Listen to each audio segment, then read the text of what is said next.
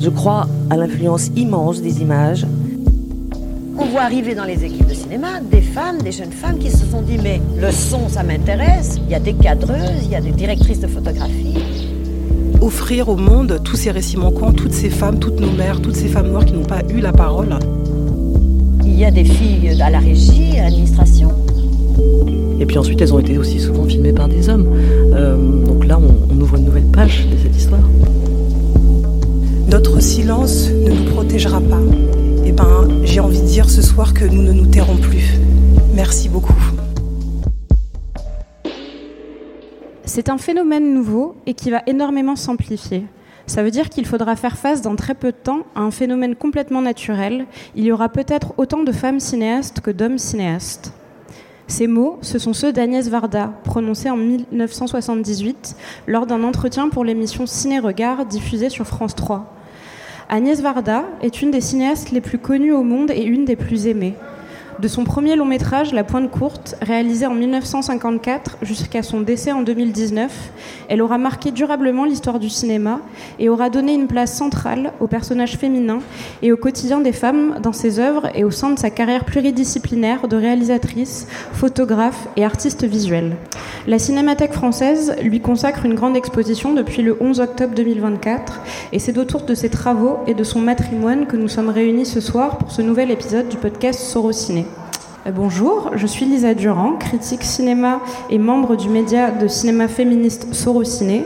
Et aujourd'hui, j'accueille la commissaire d'exposition Florence Tissot, l'autrice, scénariste et réalisatrice Léa Fredval, la réalisatrice et étudiante au CLCF Pénélope Germa de Roaldès et la critique de cinéma Occitane Lacurie qui écrit pour la revue Débordement. Bonsoir euh, à toutes. Alors aujourd'hui c'est un épisode un petit peu particulier du podcast car nous enregistrons ce soir en live et en public sur la mezzanine de la Cinémathèque française dans le cadre des Jeudis Jeunes de l'exposition Viva Varda qui se clôturera le 28 janvier 2024. Donc euh, cette discussion de ce soir s'intitule Réponse de femmes en référence au court-métrage documentaire ou cinétract Réponse de femmes, Notre corps, notre sexe, écrit et réalisé par Agnès Varda en 1975 dans le cadre de la collection Qu'est-ce qu'être une femme commandée par Antenne 2, qui était le France 2 de l'époque, où elle interrogeait la place des femmes dans la société des années 70 par le prisme de leur corps.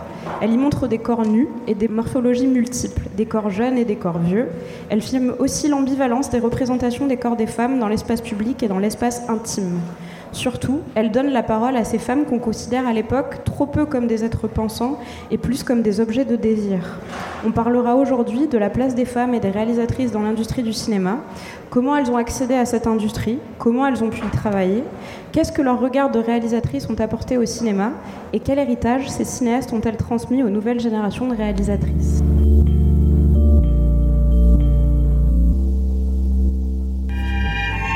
Agnès Varda, née en 1928, elle réalise son premier film en 1954, c'est La Pointe Courte. Je l'ai fait un peu, je pense, comme certains jeunes gens font leur premier roman. C'est vraiment un film que j'ai écrit euh, sans me rendre compte ni de ce qu'était le cinéma. Enfin, je n'en avais pas d'idée. Euh, je n'en avais pas d'idée cinématographique, mais j'avais des idées très précises. Alors j'ai écrit très précisément un découpage, des mouvements, des trucs, bon, ou mauvais, et j'ai tourné exactement ça. Avec très peu d'improvisation, à part dans des scènes comme les joutes ou des trucs comme ça. C'était exactement l'idée que j'avais, une chose. Un raid très organisé, très écrit, et la tournée exactement comme ça. Ni les techniciens ni les acteurs n'ont été payés au moment du tournage. Ils avaient des parts dans une coopérative. Et chaque fois qu'il est rentré un franc euh, d'exploitation du film, eh bien, il a été réparti.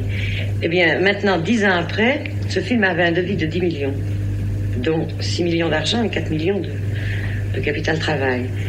Eh bien, dix ans après, on n'a remboursé que 7 millions sur 10. Donc, d'une part, c'est pas très rentable, c'est pas très juste pour les acteurs et les techniciens. Et puis, c'est un peu exceptionnel. Je crois que, vu l'époque où je l'ai fait, c'était comme ça un peu possible, parce qu'il n'y avait pas de production hors d'un certain circuit. Depuis qu'il y a eu ce phénomène de tous les jeunes qui font leurs films, je pense pas qu'on pourrait le refaire. C'était euh, Agnès Varda euh, pour Cinéma de notre temps, c'est une archive de 1964. Euh, Florence, donc toi tu es la commissaire de l'exposition Viva Varda. Est-ce que tu peux nous en dire plus justement comment elle, elle arrive au cinéma et comment elle, elle produit son premier film, La Pointe Courte? Oui, donc effectivement, elle parle de son, de son passage au cinéma, puisque avant, elle est, elle est photographe professionnelle. Et euh, elle rentre dans le cinéma de manière euh, totalement inédite, puisqu'elle euh, elle fait un, premier film alors qu'elle n'a pas fait d'école de cinéma et qu'elle n'a fait aucun stage dans l'industrie du cinéma, ce qui était la norme à, l'époque en, vigueur pour accéder au, métier de réalisation. Et elle a l'audace de, créer une coopérative de production, donc composée de, techniciens et d'acteurs en participation, comme, elle l'explique. Euh, euh, et, donc d'autoproduire euh, son premier film. Donc c'est assez fort comme geste. Alors ça lui est possible parce qu'elle est issue de, de, la bourgeoisie et qu'elle a un capital qu'elle peut investir. Elle vient d'hériter de, de, son père et elle décide donc d'investir son, son, héritage dans, dans, ce premier film. Donc c'est un geste qui est, qui est assez, qui est assez courageux.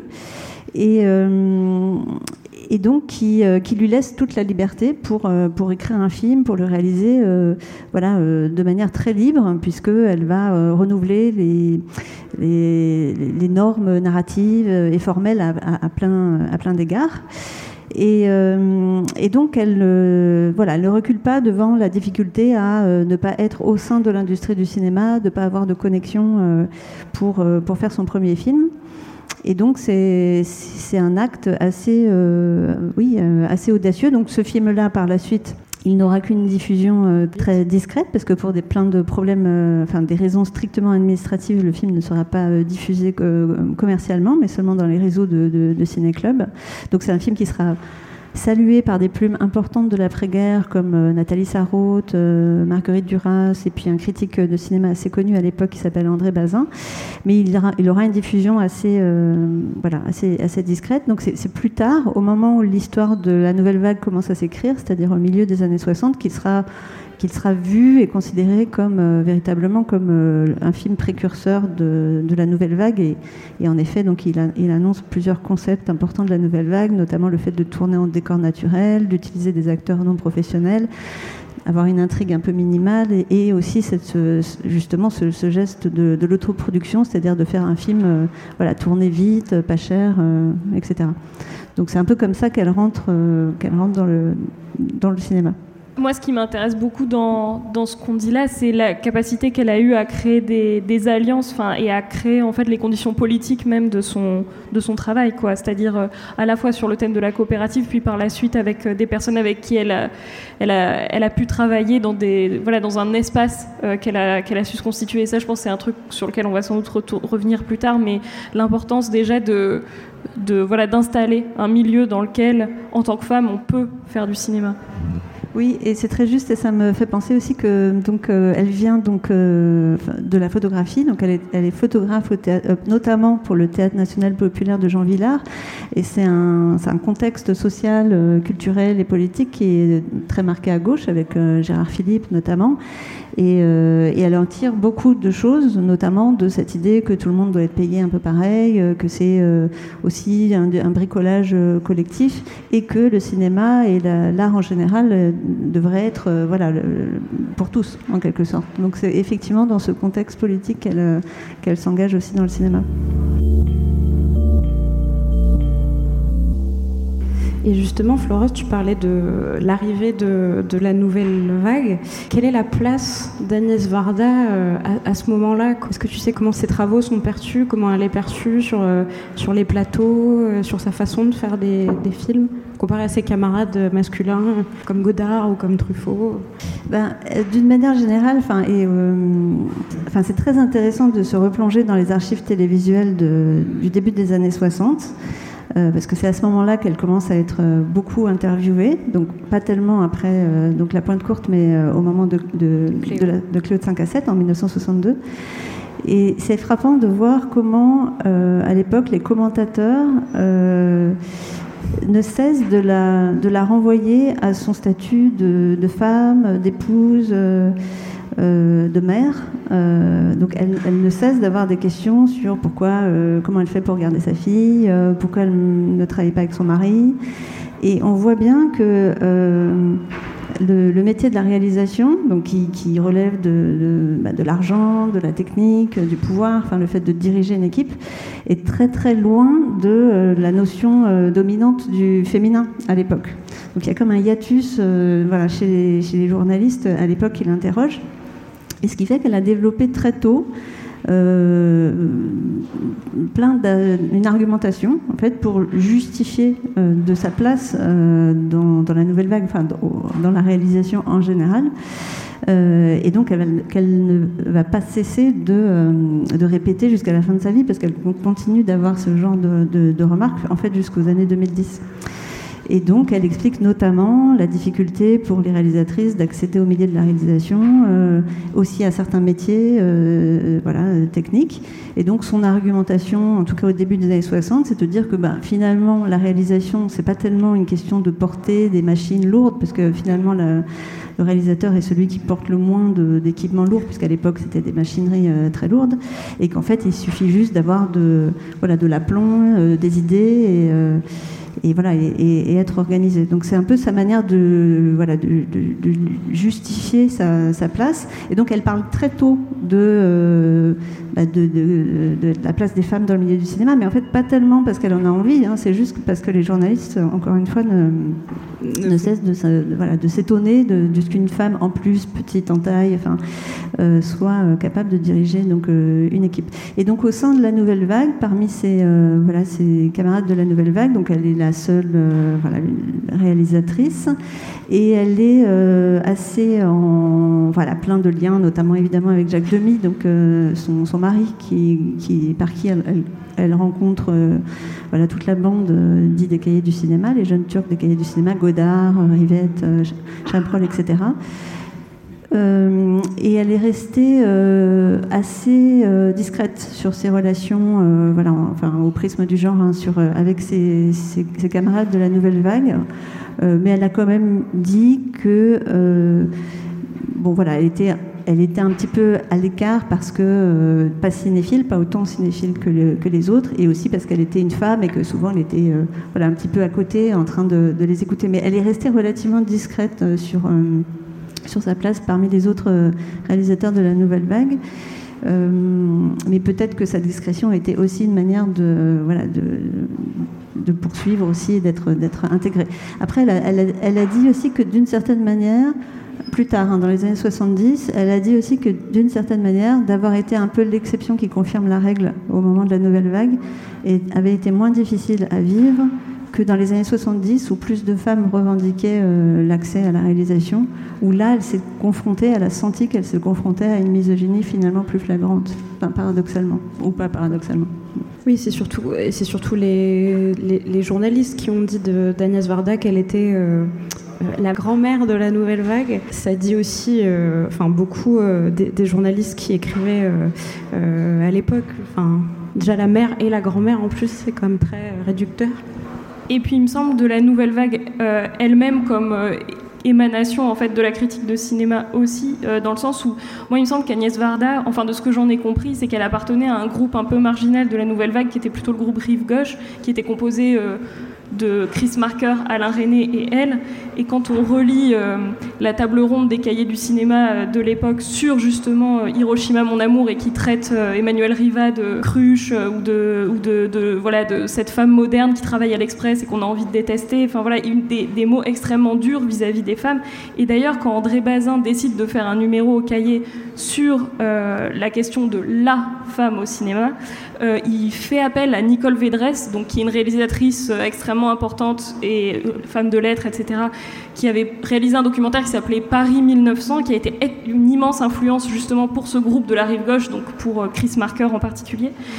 Et euh, Nicole Védresse répond à Bazin une lettre euh, que je, recommande à tout le monde de la lire. Elle est disponible sur Internet où elle lui dit euh, Mais enfin, vous êtes là à faire un numéro sur la femme au cinéma, mais est-ce que vous ne vous rendez pas compte que, que ce n'est pas un numéro qu'il faudrait? C'est une prise de conscience beaucoup plus vaste de ce que vous devez aux femmes, de ce que le cinéma doit aux femmes, etc. Donc j'ai l'impression qu'aussi la nouvelle vague n'était pas forcément un espace accueillant aussi pour les femmes en tant que plume, en tant que réalisatrice et en tant que partie de la bande et du boys club quoi.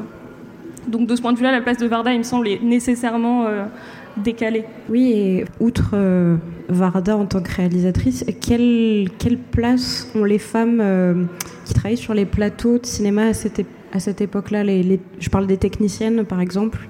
Il n'y a pas de femmes à cette époque-là. Euh, pardon, je me permets de, je t'en prie, répondre, mais je, je, travaille en ce moment euh, sur j'ai un projet de livre sur euh, qu'est-ce que c'est que de ne pas être un homme dans l'industrie euh, du cinéma. Et j'ai eu, euh, j'ai été en contact avec 130 personnes qui ne sont pas des hommes, en tout cas qui ne s'identifient pas comme tels, de 21 à 78 ans. Et donc quand on arrive à 78 ans, j'ai des personnes qui ont travaillé avec Truffaut, qui ont travaillé avec Godard, avec Coppola, et elles étaient les seules à ce moment-là à leur poste, alors que ce soit chef d'éco. Alors même si c'est des postes qui sont historiquement féminins, donc monteuse, script, costume, HMC, euh, maquillage, coiffure, euh, quand même, euh, une femme de 78 ans, quand elle en avait 25-30, elle était toute seule sur le plateau. En tant que femme. Donc, et je parle même pas des équipes physiques, donc machines, électro, encore moins à l'image, encore moins à la mise en scène. Mais non, non, à l'époque de Varda, c'est pour ça que c'est hyper impressionnant de voir les photos, de voir la manière dont elle se tient, de voir la manière dont elle, euh, de voir son regard euh, euh, aiguisé. Quoi. Il y a quelque chose d'extrêmement, je trouve, très puissant et très, et très déterminé. Et en fait, c'est ça qu'on demande à, à quelqu'un qui réalise, c'est d'avoir une vision et d'être déterminé. Réaliser, c'est c'est ne, ne, jamais dire je ne sais pas, parce que si tu dis je ne sais pas, ben, il ne se passe rien. Personne ne le fait à ta place, personne ne prend de décision à ta place. Et je trouve que c'est assez évident euh, dans, dans l'exposition. Et les photos, moi j'avais vu très très peu de photos de, de Nagnès Varda en situation. Et c'est ça qui, moi, m'a fait du bien avec tous ces mecs autour et elle qui est là. Je sais pas quelle taille elle faisait, mais effectivement, elle n'était pas très grande. Bah, il y en a une très célèbre de la pointe courte qui avait même été utilisée en, affiche euh, d'une édition du Festival de Cannes où euh, euh, Varda est à la, à la, caméra et elle est surélevée, ils sont déjà surélevés sur une plateforme et elle est debout sur le dos d'un technicien. Enfin, je sais pas, oui, c'est ça. Et c'est sur, c'est sur. Oui, oui, c'est une image qui a beaucoup circulé. en effet, il y en a, il y en a une autre un peu différente là qui est dans l'exposition, qui est une image inédite prise par un des techniciens de qui a participé à la pointe courte à, l'époque. Donc c'est effectivement, on la voit beaucoup dans l'exposition euh, à la caméra et c'est symboliquement, c'est des, images euh, effectivement très fortes et qui, qui montrent son, son, euh, sa détermination, comme, comme tu dis. Et, et malgré sa détermination, Varda va toujours peiner hein, toute sa vie pour avoir euh, la reconnaissance de ses pairs, et notamment euh, de, par reconnaissance enfin, de soutien financier. Oui, bien sûr. Donc elle va, au moment de la nouvelle vague, être euh, produite par Brunberger, notamment, Pierre Brunberger, notamment pour Cléo de 5 à 7, et puis une des grandes productrices françaises, Mac Baudard, notamment pour Le Bonheur et, et les créatures. Mais après, elle va euh, quand même majoritairement autoproduire ses films parce qu'elle ne trouve pas de, euh, de, producteur qui ait envie de la soutenir et qui a envie de, de s'engager euh, à, à, ses côtés. Donc ça a été aussi un peu presque une double peine parce qu'elle a pour réaliser ses films, elle a dû aussi bien souvent prendre en charge le travail de la production et de la direction de production sur les tournages et donc se décupler euh, en quelque sorte. Euh, voilà. Oui, parce que sa coopérative de... qu'elle crée pour la pointe courte, ça va devenir Cineta Maris dans les années 70. Et euh, j'ai même su très récemment que le dernier film qu'elle a co-réalisé avec JR, Visage Village, c'était aussi, c'était il y avait une partie qui était financée en crowdfunding. Absolument. En 2017 Oui, c'est ça. Euh, est fou. 88 ans. Donc euh, oui, elle a, elle a déployé euh, plusieurs euh, manières de, de, de, perdurer. Et effectivement, si elle a pu perdurer aussi longtemps, c'est grâce à sa société de production qui lui a qui lui a permis de faire des films même quand elle n'avait pas de soutien. Donc c'est quelqu'un qui, qui, est intéressante parce qu'elle a, elle a compris très très tôt que son indépendance esthétique était profondément liée à une indépendance, économique et qu'elle a mis en place une structure pour pouvoir garder cette indépendance économique, ce qui est très clairvoyant, très clairvoyant.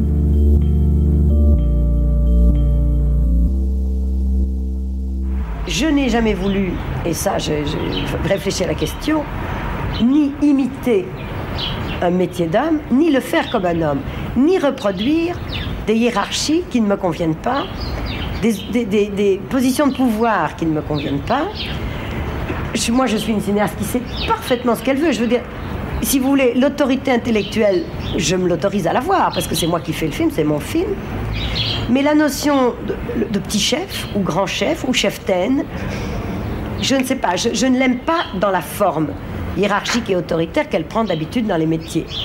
Je voudrais ajouter que les hommes qui travaillent dans des équipes mixtes, comme ça a été le cas pour Une ou comme ça a été le cas pour Réponse de femmes, les techniciens garçons mélangés à des techniciens filles trouvent que les équipes travaillent mieux dans un rapport plus naturel et que si vous voulez, par exemple, quand on va en déplacement, il est beaucoup plus naturel de 10 femmes et 10 hommes qui voyagent et qui travaillent que 24 garçons qui se disent quel est le premier qui se tapera la script ou la, ou la bieuse.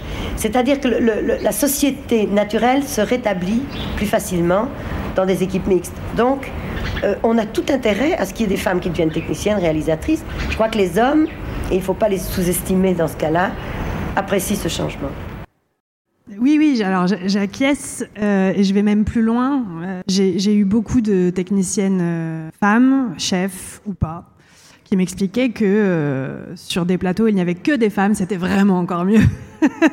Parce qu'il n'y a plus de problématiques euh, de corps, de séduction, de blagues ou pas de blagues, qu'il n'y a plus de, il y a plus de problèmes en fait. Les problèmes, on est là pour le cinéma, pour le film, pour faire le film. Donc, alors. Voilà, ma question c'est est-ce que Varda a vraiment raison en ça que est-ce que toutes les femmes ne reproduisent pas des mécanismes patriarcaux C'est faux. C'est faux, maintenant on le sait, on a un petit peu plus de recul euh, qu'Agnès, mais c'est comme euh, dire qu'il n'existe pas euh, d'agression sexuelle dans les milieux queer, c'est pas vrai. en fait, la domination, c'est le, ça se reproduit partout. à partir du moment où il y a plus de une personne, il y a de la domination qui se, qui se met en place. Et donc, euh, on le sait maintenant, on, a eu des, on a eu des papiers, des enquêtes qui sont sorties sur, euh, sur euh, ou que ce soit des chefs d'équipe, ou que ce soit des réalisatrices, ou que ce soit des productrices, on le sait. Mais donc non, Agnès, je pense qu'elle, enfin, pardon, Agnès Varda, je la connais pas, avait quelque part euh, très envie euh, que ce soit comme ça, comme euh, nous toutes, je pense. c'est faux. je me permets de le dire, elle s'est trompée, mais je comprends qu'elle ait eu envie que ça se passe comme ça. Pour, rebondir sur ce que tu disais, c'est-à-dire que le, retour de l'industrie dans la, visée du profit, le, problème, ça se situe plutôt dans des rapports entrepreneuriaux quoi, qui se remettent en place et qu'Agnès Varda a essayé de déjouer, notamment bah, dans la lignée d'un grand moment intellectuel autour de, comment faire du cinéma en atelier, comment faire du cinéma collectif, comment essayer de, déjouer les logiques du capitalisme à l'intérieur de notre manière de faire les films. Et peut-être qu'il y a effectivement une une complicité entre le patriarcat et le capitalisme et les logiques entrepreneuriales et les, logiques de chef, petit chef, enfin tout ce qu'elle elle est comme ça comme terme et qui je pense euh, voilà sont à interroger sur ces deux plans là effectivement quoi. Je pense qu'on pourra réavoir cette conversation quand les femmes feront des films à 10, 12, 15, 20 millions d'euros de manière normale, ce qui n'est pas le cas, ça n'arrive jamais en France. Euh, là Greta Gerwig nous a nous a, nous a fait du bien, mais c'est la seule. Donc, euh, qu'on nous donne des millions. Mais pour l'instant, c'est vrai que les femmes, quand on regarde les chiffres, plus on monte en budget de film, moins il y a de femmes. Globalement, au scénario, à la réalisation, dans les équipes techniques. Euh, elles sont très fortes en court métrage, elles sont très fortes en documentaire, mais alors dès qu'il faut du pognon, il n'y a plus personne. Et je pense qu'effectivement, il y a un truc où Agnès Varda a financé ses films. Elle a mis son argent qui était celui de son père, très intéressant en effet. Euh, mais on n'a pas tous les moyens de mettre euh, nos millions, déjà qu'on en a plein à dépenser dans nos films. Mais je pense que vraiment le rapport à l'argent, et d'ailleurs à, qui est l'argent et où est l'argent, est toujours le même souci. Oui, d'ailleurs, c'est le. Enfin, je sais que vous en êtes membre, Florence et Léa, je ne sais pas si. Là, peut-être. Vous êtes adhérente du collectif 50-50, euh, qui a publié beaucoup d'études justement sur, euh, sur les, inégalités euh, dans l'industrie du cinéma. Et justement, tu parlais de, des budgets qui sont accordés aux films faits par des réalisatrices. Donc, elles, ont, elles, ont, alors, elles ont fait bouger plein, plein, plein de choses depuis 2016, depuis la création du, du collectif, qui était voué à s'interrompre en 2020, parce qu'on était censé atteindre une parité dans le cinéma en 2020 Autant vous dire que c'est pas arrivé. Donc on continue. Mais comme disait euh, Fanny de Cadimaker euh, lundi aux assises, c'est qu'un collectif qui est voué à se dissoudre. Donc l'objectif, c'est qu'il n'y en ait plus de ce collectif.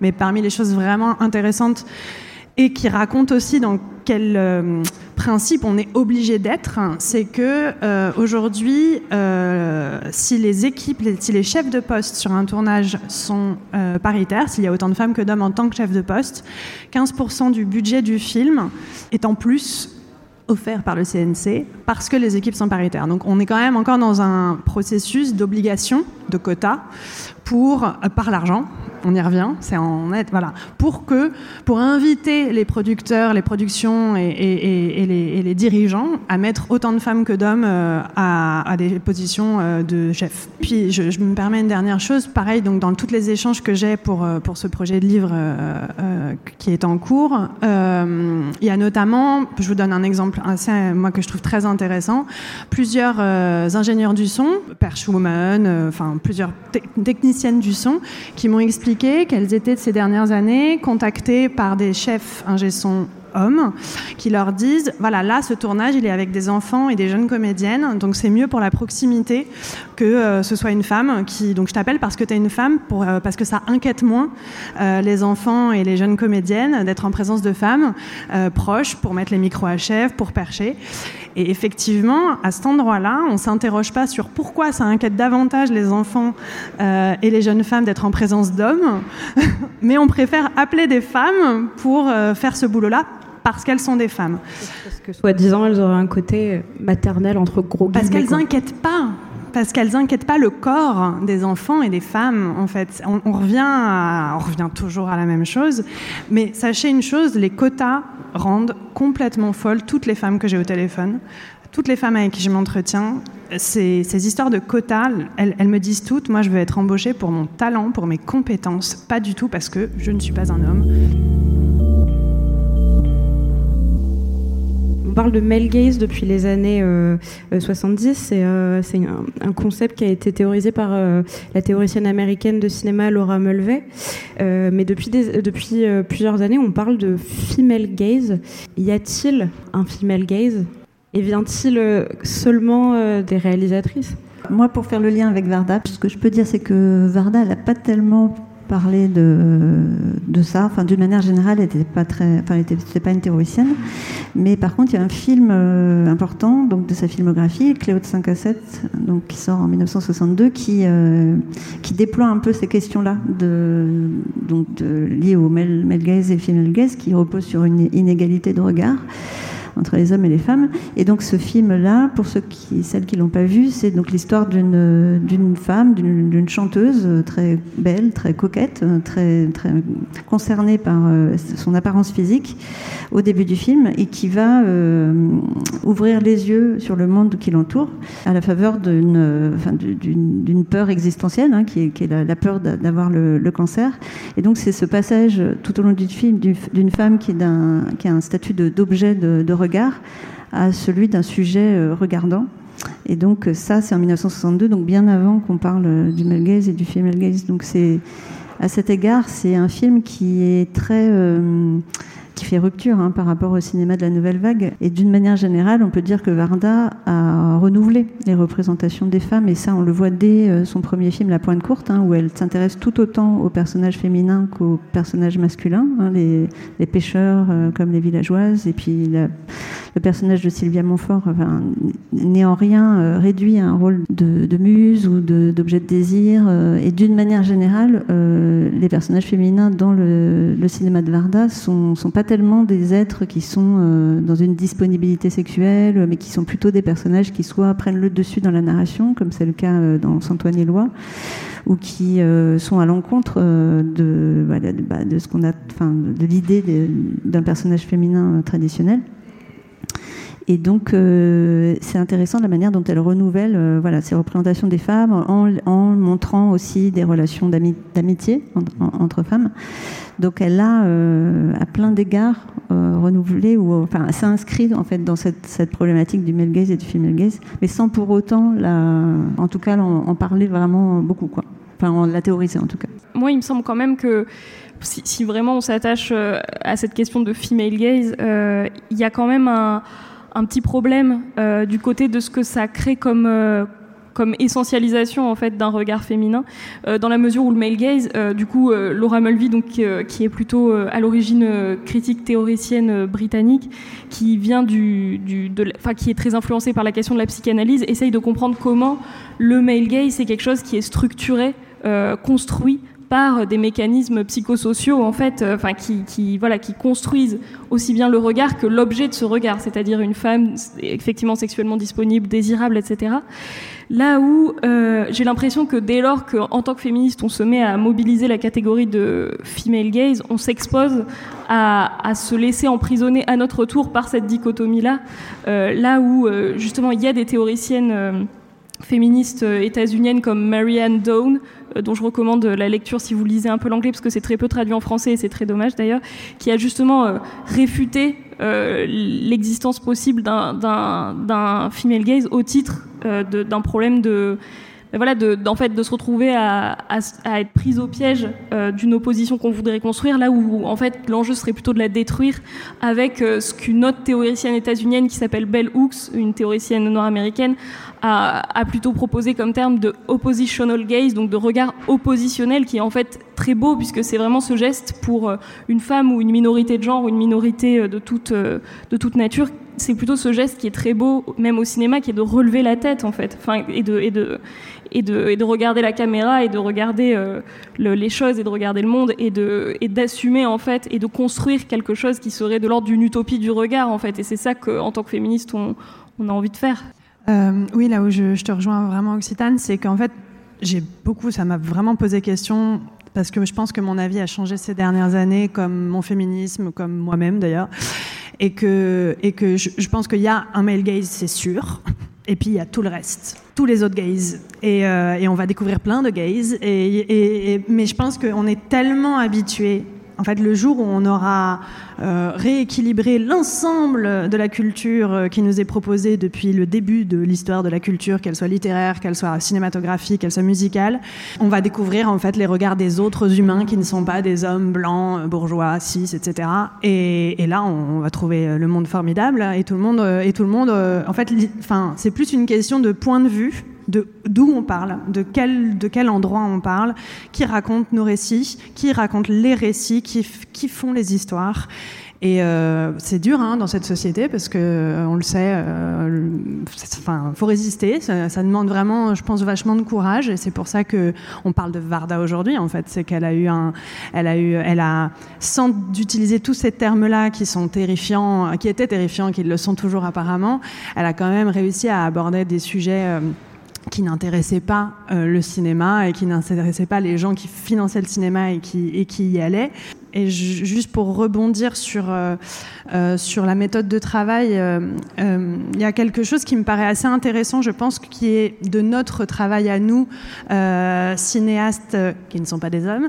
Ça va être de questionner les méthodes de travail et comme dirait une, une chef costumière que j'ai eue au téléphone, de dépatriarcaliser la méthode de travail pour horizontaliser les choses. On est quand même encore dans une façon de travailler dans le cinéma très hiérarchique, surtout en, très en France aussi. Et donc euh, de s'interroger sur les enjeux de domination au sein des équipes, comment parler à ces comédiens, ces comédiennes, 50-50 en parle très très bien euh, dans les tables rondes qu'ils font. Et donc je pense que tout ça se relie le point de vue, où on met la caméra, comment on raconte une histoire, d'où on raconte une histoire, comment on parle à ses équipes, tout ça est, tout ça est lié. Je crois que les femmes, quand elles s'approchent du cinéma, comme scénaristes, comme techniciennes et comme réalisatrices, elles se posent les questions de l'image de la femme au cinéma. Elles se la sont posées. Elles ont vu les films, elles en ont marre, on en a marre, les femmes en ont marre, que les images de femmes dans les films proposés depuis 50 ans, reproduisent très souvent les clichés, les stéréotypes. Et vous savez, les stéréotypes doubles, c'est-à-dire euh, euh, putain ou bonne sœur, euh, l'épouse, la maîtresse, l'idiote mignonne, l'intellectuel moche, enfin, tous ces trucs-là. La femme sensible, mais qui ne sera pas la vraie passion, la passion, mais qui est une garce, etc. Ces stéréotypes, qui existent bien sûr dans toute, dans toute euh, société, il y a des stéréotypes, mais sont tout à fait insuffisants euh, et pas intéressants. Donc il est évident que les femmes, quand, quand elles s'approchent du cinéma, se sont posé la question et veulent proposer d'autres images. Ça va jusqu'au point où des femmes techniciennes, par exemple, ne peuvent pas, à la caméra, filmer une femme de la même façon. Il y a des choses qu'elles ne peuvent pas faire. Façon de découper une femme en morceaux, de filmer un cul qui marche dans la rue ou un gros plan de. Jamais une femme à la caméra le fera de la même façon. Je sens une. Ah non, c'est pas vrai. Enfin, on, peut complètement avoir intériorisé euh, le male gaze et le patriarcat dans son ensemble, où qu'on soit dans la couche de la société, qu'on soit réalisatrice ou euh, chef d'entreprise. Euh, on l'a vu aussi récemment. Il y a des sujets qui ont été faits sur les girl boss, sur sur la manière dont des femmes traitent leurs leurs employés, quels qu'ils soient, femmes, hommes, de la même manière qu'un dirigeant du CAC 40 ou pas du CAC 40 le ferait. Donc, on sait très bien que le genre n'a rien à voir avec le, avec le pouvoir. Le pouvoir, c'est le pouvoir. Et une fois qu'on l'a, on a tendance à oublier d'où on vient et on l'exerce de la même manière. Euh. donc non, non, moi je pense que c'est... Enfin, encore une fois, Varda, euh, merci d'avoir dit ça, mais je pense dans les faits que c'est pas réel. Et on l'a vu avec des réalisatrices récemment. Ça marche pas comme ça, malheureusement. Oui, bah de toute façon, euh, c'est vrai que Agnès Varda, c'est peut-être générationnel, je ne sais pas, mais elle est, elle est, un peu entre, elle navigue un peu entre essentialisme et déterminisme social, hein, et puis un peu en fonction, selon aussi son l'interlocuteur. Hein. Et moi, j'ai remarqué qu'elle n'avait pas tout à fait le même discours quand elle était notamment interviewée. Euh, par des euh, journalistes euh, femmes euh, acquises à la cause. Notamment, moi j'ai vu pas mal d'émissions donc de la télévision belge ou canadienne. Elle, est moins sur, sur, la défensive et donc elle, elle, peut dire des choses un peu différentes. Mais bon, ceci étant dit, moi je trouve que c'est toujours très réjouissant de l'entendre parler parce qu'elle a un, espèce de franc-parler et elle est, très, très claire. Et dans ces années-là, dans les années 70, euh, elle est très remontée contre voilà, les stéréotypes, voilà, dans la manière dont, on représente les femmes de manière stéréotypée. Dans l'exposition, il y a à la toute fin de l'exposition, il y a ce montage d'une dizaine de minutes, donc qui, euh, qui, balaye un peu les différents thèmes de, Varda et le féminisme, en gros, donc qui a été réalisé par euh, Stéphane Gérard et produit par euh, Raphaël Grib-Marquis, qui, est au CA du collectif 50-50.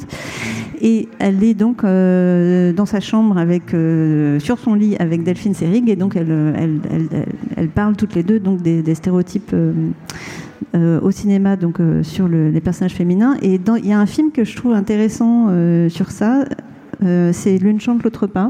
Donc il y a un film qui est un petit peu déprécié par la critique cinéphilique euh, en général, c'est-à-dire qui est plutôt perçu comme un film à message. Donc c'est un film qui parle de, qui met en scène euh, deux, deux, deux femmes, donc assez différentes, mais qui, qui, resteront à travers les années toujours solidaires, hein, malgré leurs différences et malgré le temps qui passe, et notamment au, au, cours des luttes pour, pour l'accès à l'avortement libre, libre et gratuit. Donc c'est un film assez engagée d'Agnès Varda et dans laquelle elle pose beaucoup la question de la représentation des femmes.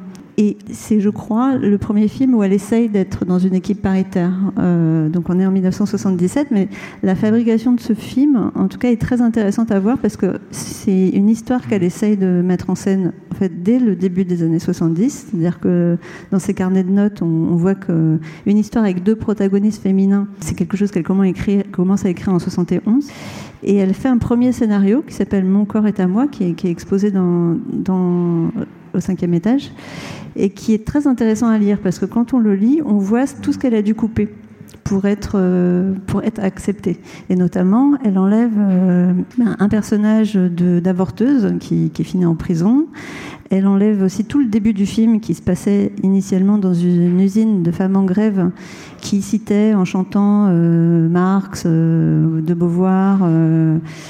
Euh, voilà, et donc, dans un, contexte assez révolutionnaire, pour finalement, donc dans ce cadre-là très politisé, donc ces deux, deux protagonistes féminines se, se rencontrent, et en fait, elles dépose son scénario à l'avance sur recette, elle n'obtient pas de soutien financier et on voit que par la suite, elle ne cesse de, lisser en quelque sorte son scénario pour qu'il soit plus acceptable. Et c'est intéressant parce que ce personnage d'avorteuse qui a été incarné par euh, Audrey Diwan euh, dans, dans l'événement, donc euh, l'adaptation du roman éponyme de Daniel Arnaud. Daniel Arnaud, merci. Par Audrey. Euh, en fait, est impensable dans les instances euh, de financement du cinéma dans les années 70. Donc, euh, c'est, ça montre à quel point, euh, voilà, ces questions-là de faire un tournage avec dans une équipe paritaire voilà, un film qui soit euh, accepté et finançable et en même temps, euh, ben, un, voilà, et un film qui questionne, je, reviens au début, euh, qui questionne la représentation des femmes, parce que je ne sais pas si vous l'avez vu, mais au début du film, l'une des protagonistes principales, Pomme, arrive dans un studio de photos et elle s'insurge un petit peu contre les photos de femmes qui sont faites par un photographe un peu mélancolique, un photographe homme, un peu dépressif. et donc elle dit face à ces images-là, mais moi je trouve que c'est des images très misérabilistes, euh, je me reconnais pas du tout là-dedans, euh, c'est pas ma vision de, moi en tant que femme. Et ce qui est intéressant, c'est que de toute sa filmographie, euh, Agnès Varda met en scène un seul per personnage de photographe, donc c'est celui-là. Et il faut savoir que donc Agnès Varda était photographe dans les années 50, et en fait elle fait un commentaire sur son premier métier, sur la difficulté de ce premier métier, mais aussi de ses propres images qu'elle faisait en tant que photographe 20 ans précédemment, qui étaient des portraits de femmes un peu comme ça, noir et blanc, très beau, mais un peu, un peu mélancolique. Donc, au sein même de ce film-là, 20 ans plus tard, elle re-questionne sa propre vision des femmes qu'elle avait dans les années 50 et la manière dont elles peuvent être un peu discutables et euh, regardées finalement sous un prisme plus euh, féministe. Ou, voilà. Donc, je, trouve qu'elle, c'est un exemple, je trouve, de sa un peu de sa complexité. Euh. Et donc les, les réalisatrices apportent, euh, si on sort du male gaze, female gaze dont on parlait avant, les réalisatrices apportent quand même un autre regard, un nouveau regard. Est-ce qu'elles apportent aussi euh, des nouveaux outils au, médium cinéma? Peut-être des, nouveaux outils ou en tout cas des nouvelles questions, ça c'est sûr. Enfin, en tout cas, voilà, c'est, enfin, là, cette question là sur euh, sur le fait de représenter l'avorteuse, l'avortement ou en tout cas des situations de vie euh, et des voilà les conditions matérielles de leur existence et les inclure dans le cinéma. Dès lors qu'on on insuffle un nouveau thème, une nouvelle idée, il faut trouver un nouveau langage pour le soutenir, pour l'accompagner, pour décrire une violence, mais sans pour autant la fétichiser, sans pour autant euh, en, jouir. Il faut trouver une manière de traiter certains thèmes tout en les politisant ou alors euh, sans qu'ils soient à nouveau facteur de violence. Et ça, j'ai l'impression que c'est une quête. Euh, de, ciné, de, de cinéastes pour le coup féministes puisque c'est un effort sans cesse renouvelé du travail quoi. Enfin je pense euh, au film euh, bah, d'Agnès Varda, enfin euh, même Cléo de 5 à 7 sur la question voilà, de, cette attente euh, de, de, sur le rapport des femmes à la médecine par exemple, voilà qui est, qui est un vaste problème et notamment au sein du féminisme et à l'époque, enfin au-delà de la, la question euh, du cancer, mais voilà, ou même chez des cinéastes de la même période ailleurs comme Maïs Etterling par exemple, qui est une cinéaste alors suédoise, suédoise, voilà, dont les films ont été restaurés récemment et qui, ont, voilà, qui, qui sont vraiment des films incroyables et qui, euh, qui pareil, il euh, euh, y a ce film qui s'appelle Les Amoureux euh, et qui parle de, de la question de, de l'accouchement sur voilà trois femmes qui se retrouvent en même temps dans la même maternité et chacune l'accouchement c'est l'occasion de parler de la question de la médecine, de la santé reproductive et de, ce que c'est que la vie d'une femme qui l'a conduit à se retrouver là à accoucher et de parler de cette douleur, de cette violence, mais en trouvant des axes de caméra ad hoc, des, manières de d'écrire les personnages euh, corrects et de voilà de, penser ce moment de la vie là euh, d'une manière euh, complètement inédite quoi. Ou comme récemment, euh, Blandine Lenoir le faisait aussi dans Annie Colère, où elle ouais. suivait, euh, elle reconstituait euh, dans les années 70 des, un groupe des femmes du MLAC qui, donc, du coup, pratiquaient des, des avortements clandestins. Et donc, le, le film me met en scène ça. C'est une, le personnage de Laure Calamy qui, qui doit avorter pour des raisons, bah, pour des raisons économiques et parce qu'elle a aussi plus envie d'avoir d'enfants, il me semble et qui euh, découvre euh, ce groupe du MLAC et qui, à son tour, euh, devient, bah, devient militante au sein du MLAC et aide d'autres femmes à avorter et bah, prend soin d'elles Puis on, on peut aussi sortir de l'avortement. Oui, oui, bien sûr. On n'est pas obligé. Non, mais ce que je veux dire, c'est que parler, là, je- pendant, pendant que tu parlais, Occitane, je pensais à trois films. Je, pe- je pensais à Promising Young Woman. Euh, avec D'émeraude Fennell, oui. Voilà, qui, euh, parce qu'il aborde un sujet que pour moi qui n'est pas encore abordé, c'est pourquoi la- les femmes ne se- s'emparent pas de la violence qu'elles subissent. Très grand sujet, je trouve. Je pensais aussi à la leçon de piano, mais parce que la leçon de piano, et, et voilà. Et, et qu'est-ce que raconte ce film? Et là, plus récemment, bien sûr, euh, Anatomie d'une chute. Euh, alors, on pourrait débattre pendant mille ans sur quel est le sujet de ce film, mais euh, euh, moi, personnellement, je sais que, par exemple, ce qui m'a vachement intéressé, c'est la, manière dont un couple se, bat autour du travail et du rapport au travail et à, et à, l'ego et à l'orgueil. Euh, et ça, euh, dans un couple euh, avec une femme qui travaille comme l'homme, euh, qui a un métier artistique, par exemple, euh, c'est des questions, enfin, je ne sais pas si vous les posez, mais moi, c'est des questions que je me pose euh, souvent. Euh, et ça, c'est, et pourtant, c'est un film. euh, voilà, quand, je pense que personne n'en doute aujourd'hui, euh, tant au niveau du scénario que de la réalisation, absolument extraordinaire L'écriture, oui. et qui ne parle pas d'avortement, ce qui, même s'il faut bien sûr parler d'avortement, on sort d'un sujet qui est dit féminin. Voilà. Et moi, c'est ça que je trouve intéressant aussi qu'on peut commencer à amener. C'est bien sûr, faut continuer à parler des sujets qui sont dits féminins, parce qu'on n'en a pas assez parlé encore et qu'on nous a confisqué cette parole-là, mais qu'on puisse aussi faire des films sur autre chose que euh, la maternité, l'avortement euh, et euh, les violences faites euh, aux femmes. Bah, tu me lances bien. J'ai un extrait que tu. Enfin, tu m'avais parlé de cet extrait, Florence, que j'ai choisi, qui est un extrait de Santoine Illois. Oh là là, ben, Simon me voyait, et son lui embaucherait une surface. Ton neveu, il attend que tu t'en ailles. Les neveux, c'est tous des vautours. Oh, je le sais, je le sais, mais je ne dis rien. Oh, oh, oh.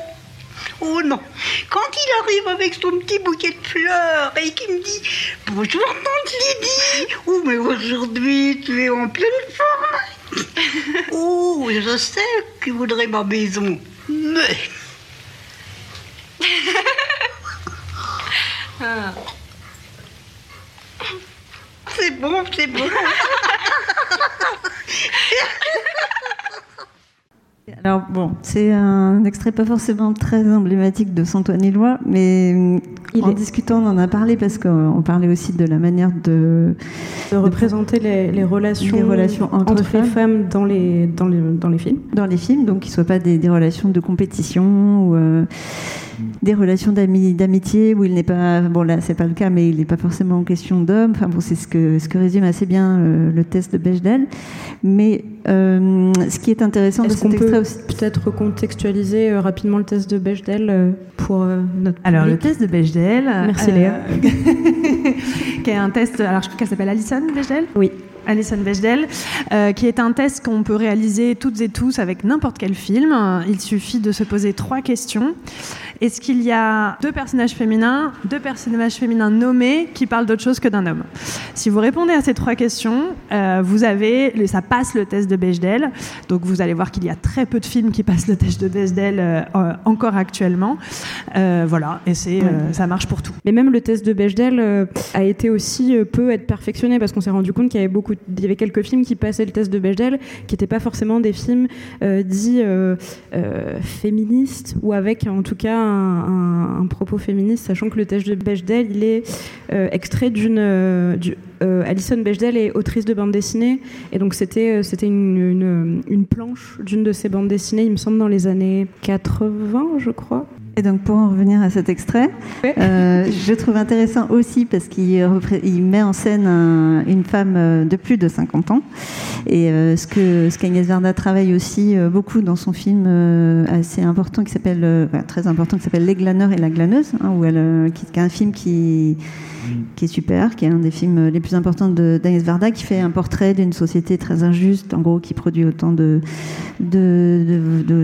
produits de consommation que de misère, et euh, qui est en même temps une leçon de cinéma et simultanément un autoportrait, puisqu'elle euh, interroge notamment le temps qui passe, elle prend à témoin ses, mains, ses rides, ses cheveux blancs. Et donc, elle, euh, elle pose la question aussi du, voilà, du corps féminin qui, qui vieillit. Mais c'est vrai que, bon, à part ça, c'est un extrait qui est, qui, pas très représentatif de Santoine-Ilois. Et Santoine-Ilois, c'est quand même par rapport à la question de comment renouveler euh, la manière de, de représenter des, personnages féminins par euh, des réalisatrices. Enfin, en fait, il y a mille manières de, voilà, de renouveler les, choses et le langage. Et, et, Santoine-Ilois, c'est. Le fait aussi de manière, enfin vraiment par la, alors en, en dépeignant un personnage féminin qui est très à, contre-courant, hein, qui pue, qui dit non, qui euh, bon, mais euh, qui revendique une solitude radicale, qui est dans l'errance aussi, hein, qui est là le motif de l'errance, c'est particulièrement euh, et qui est un personnage totalement marginal aussi, totalement marginal de, de Mona, et encore plus en marge que les personnes en marge qu'elle rencontre. Mais ce que je trouve fort aussi euh, dans ce film, c'est bon, donc il est surtout connu pour être composé de travelling, euh, euh, voilà, de droite à gauche, donc un peu à contre-courant, donc qui souligne un peu à la fois l'endurance du personnage féminin principal et voilà sa détermination. Mais ce qui est fort aussi, c'est que euh, donc c'est un personnage qui, est défini, qui, qui n'est pas défini par la psychologie, qui n'est pas défini par une profondeur psychologique. Elle restera mystérieuse jusqu'à la fin, et elle est définie par plutôt une complexité sociale, puisqu'elle est définie plutôt par le regard des, de ceux qui l'ont croisée euh, les derniers jours de, de sa vie.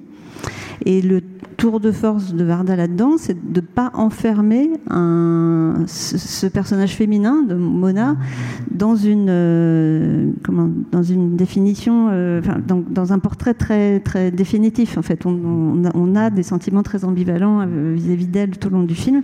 Et donc, elle n'est elle est pas dogmatique, elle est très et c'est ça qui est fort aussi. Enfin, ça peut être aussi ça, une proposition de cinéma pour, dessiner un, personnage féminin qui, finalement nous échappera toujours un peu et qui, nous gêne autant qu'il nous, euh, nous touche. Oui, parce que là, c'est vrai que j'ai choisi l'extrait qui est peut-être le plus, un des moments les plus, les plus tendres de, de Santo Nilois, qui est quand même un film assez, assez, assez dur, et euh, notamment ce, sur le parcours de Mona, les gens qu'elle rencontre et sur ce qu'elle qu'elle subit aussi, parce que comme on le disait, c'est un personnage marginal, c'est une, une sans-abri, mais c'est, enfin, par choix. Mona, elle sort aussi d'un carcan euh, bah, d'une société patriarcale. Elle a, elle a exercé un métier, elle a eu une vie avant, mais elle a complètement choisi cette liberté qui est une liberté quand même très rude.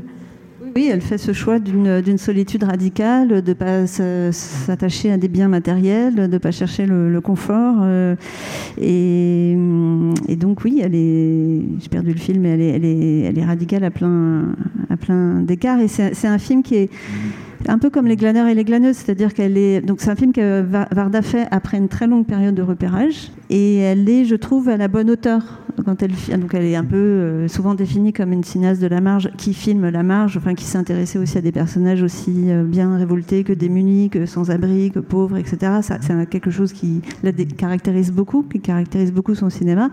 Et elle est, je trouve, jamais euh, surplombante et jamais dogmatique, c'est-à-dire qu'elle se situe euh, quand même assez justement à chaque fois dans ses films, notamment dans Les glaneurs et la glaneuse par rapport à, ceux qui n'ont pas assez à manger, hein, contrairement à elle. Et je trouve que c'est assez remarquable. Et, je trouve qu'elle le fait à la fois par euh, la manière dont elle filme les gens, mais aussi en questionnant le langage cinématographique. Et dans Les glaneurs et les glaneuses, c'est un film qui a c'est le premier film qu'elle fait avec les. C'est le, tournant du 21e siècle, c'est vraiment l'apparition des petites caméras euh, vidéo portables.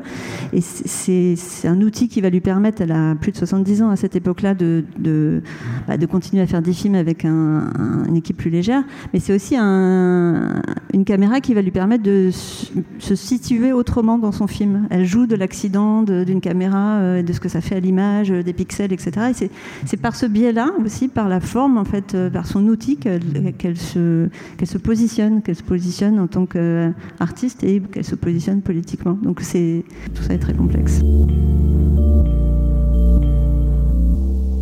Eh ben justement, Agnès Varda, on parlait donc de militantisme, Alice Berda disait J'essayais de vivre un féminisme joyeux, mais en fait j'étais très en colère. Les viols, les femmes battues, les femmes excisées, les femmes avortées dans des conditions épouvantables, des jeunes filles qui allaient se faire faire un curtage à l'hôpital et des jeunes internes qui leur disaient Pas d'anesthésie, ça vous apprendra. On revient sur. Euh, désolé, hein, on revient sur l'avortement et, le droit des femmes à, disposer de leur corps comme elles l'entendent, qui est quand même un droit fondamental. Ça pour dire que les luttes féministes font partie intégrante du, cinéma d'Agnès Varda, même si sur certains films, comme tu disais Florence, elle, elle le théorise pas comme on est en train de le faire nous, et qu'elle a quand même utilisé sa voix et son cinéma pour donner une voix et des images à ces problématiques que vivent et que, que, traversent les femmes. Déjà, est-ce que le cinéma est militant? Est-ce que le cinéma est, est-ce qu'il existe un cinéma féministe? Parce que c'est une question qu'on s'est beaucoup posée ces, dernières années, qu'on nous a beaucoup posée. Y a-t-il un cinéma féministe et qu'est-ce que c'est euh, En fait, ça, tout dépend de ce qu'on met euh, derrière euh, féministe et féminisme. c'est un adjectif qui a été souvent, enfin qui est toujours moins aujourd'hui, mais quand même stigmatisé, stigmatisant. Donc ça dépend de, qui parle. C'est-à-dire que pour beaucoup, un, un, film féministe n'est pas est antagoniste avec un film d'auteur ou un film noble d'un point de vue artistique. Donc euh, voilà, il, peut y avoir une valeur dépréciative euh, d'un point de vue de la cinéphilie euh, classique, on va dire. mais on peut aussi ne pas avoir cette vision-là des choses et, pas forcément opposer un cinéma à message ou au 7e art, en quelque sorte. Et après, comment dire, c'est pas une question facile, mais je vois encore une fois, je pense qu'il y a mille manières de faire du cinéma féministe. ça peut être à la fois de manière très euh, très explicite, comme par exemple Réponse de femme, hein, puisque tu commençais la soirée avec ce, ce cinétract, donc un, film euh, voilà, engagé, militant, enfin dans une forme militante qui se veut percutante. Mais je reviens à Agnès Varda toujours, hein, mais euh, ou de manière très finalement très ambivalente et, mais aussi tout aussi questionnante. Et là, je pense à un autre film que j'adore de Varda qui s'appelle Le Bonheur, qui sort au milieu des années 60 qui est très gênant sur euh, toujours aujourd'hui, je crois, sur euh, sur la famille, euh, sur le sur le couple, mais qui est pas explicite. Mais en tout cas, pour Varda, je pense que elle n'a pas toujours fait des films qu'on pourrait qualifier de féminisme, et, en même temps, oui, je ne sais pas, mais en tout cas, une manière d'en parler pour elle, c'était de, de, convoquer ce qu'elle aimait bien appeler le, les clichés collectifs. Et pour elle, c'est-à-dire les normes en fait. Mais elle, aimait bien parler de ça, des clichés collectifs et de comment un film ou comment regarder une image, c'était souvent aussi ben, euh, apprendre à regarder ce qu'il y a derrière, apprendre à, regarder euh, voilà, des, voilà, des paysages ou des images qu'on voit tous les jours sans forcément comprendre les ressorts ou les, euh, ou les effets ou leur, leur effet prédictif. Et donc, d'une certaine manière, c'est cette, cette, idée-là du cinéma comme renouvelant les clichés collectifs, en soi, c'est un point de vue féministe ou c'est un, une manière d'aborder le cinéma d'un point de vue féministe. Donc euh, je pense que ça dépend de tout un chacun, de comment on, apprécie euh, voilà, le cinéma.